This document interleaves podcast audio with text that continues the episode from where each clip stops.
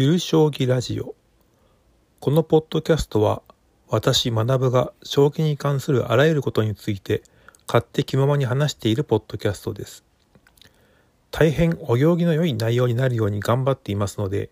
よろしくお願いします。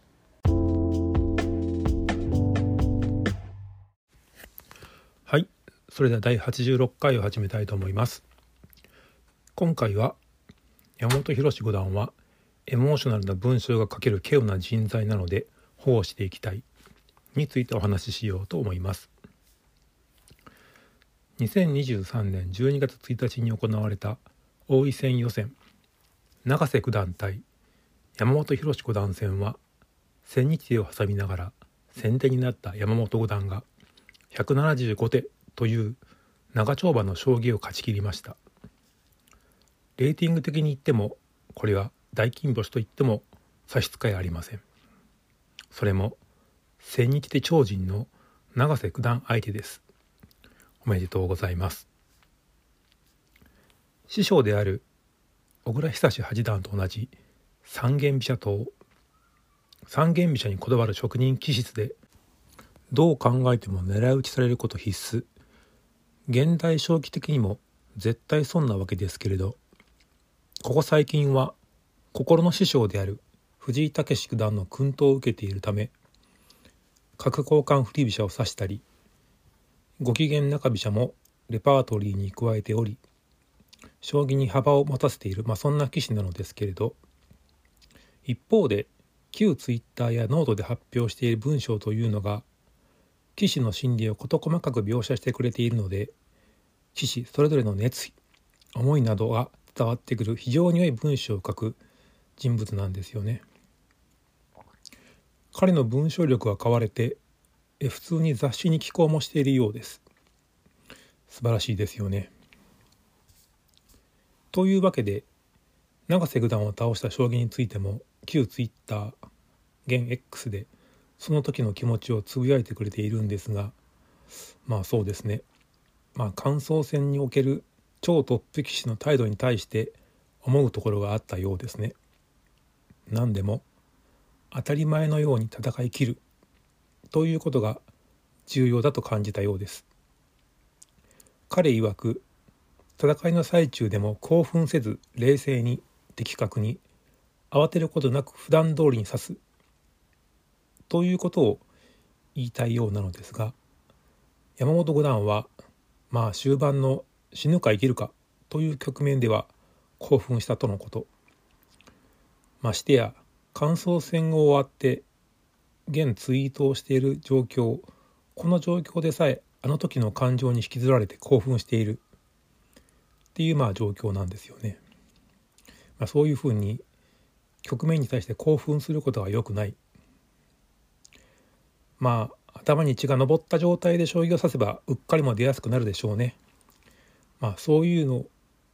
を、まあ、永瀬九段を見ていて、まあ、感じたと、まあ、永瀬九段はまあ常に冷静な態度で将棋を指していますからね。でまあ山本五段は反省しているんですが一方でこういう心の振り幅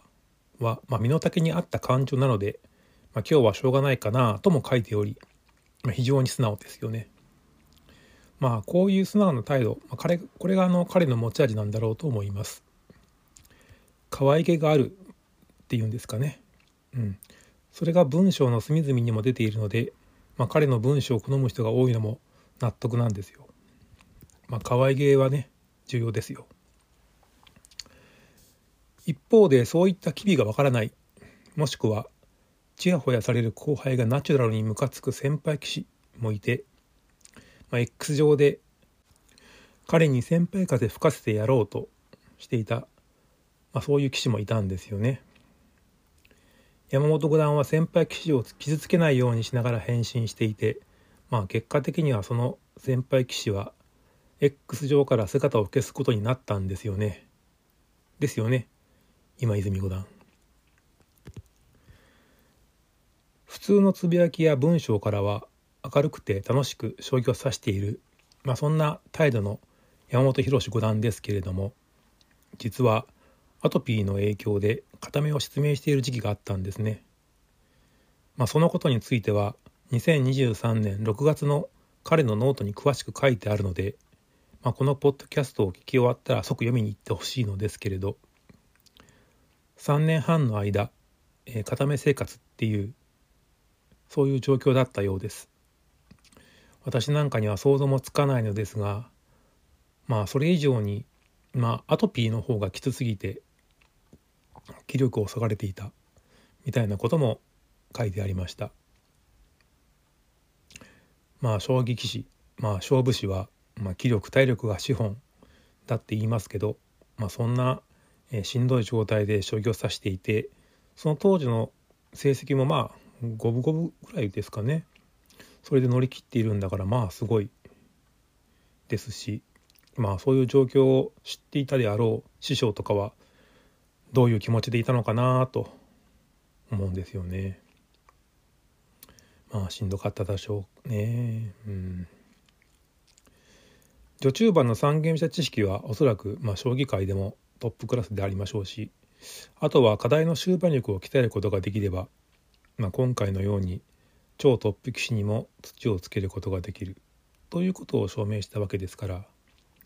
今後の活躍を期待したいと思うわけです。まあ、なんといっても振り飛車が活躍するのは私のような振り飛車党ファンにも嬉しいことですからね。はい、今回は以上となります。ご視聴いただきありがとうございました。